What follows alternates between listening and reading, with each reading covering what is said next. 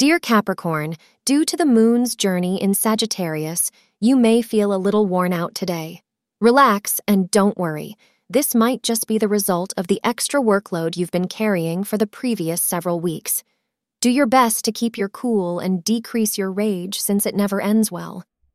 Try to keep your cool for the benefit of your own mental health and that of others. Even if you are provoked, be calm and sensible in your response. Yellow is your lucky color. The hour between 3 o'clock and 4 p.m. is auspicious for you today. Today may have you wondering if your soulmate is ever going to come along. You are practically ready to give up on love. Today is a day to pull yourself out of that mental ditch because all is not lost. If you put on your dancing shoes and head out tonight with friends, you may find that you come home much more enthusiastic than you were when you went out. Thank you for being part of today's horoscope forecast.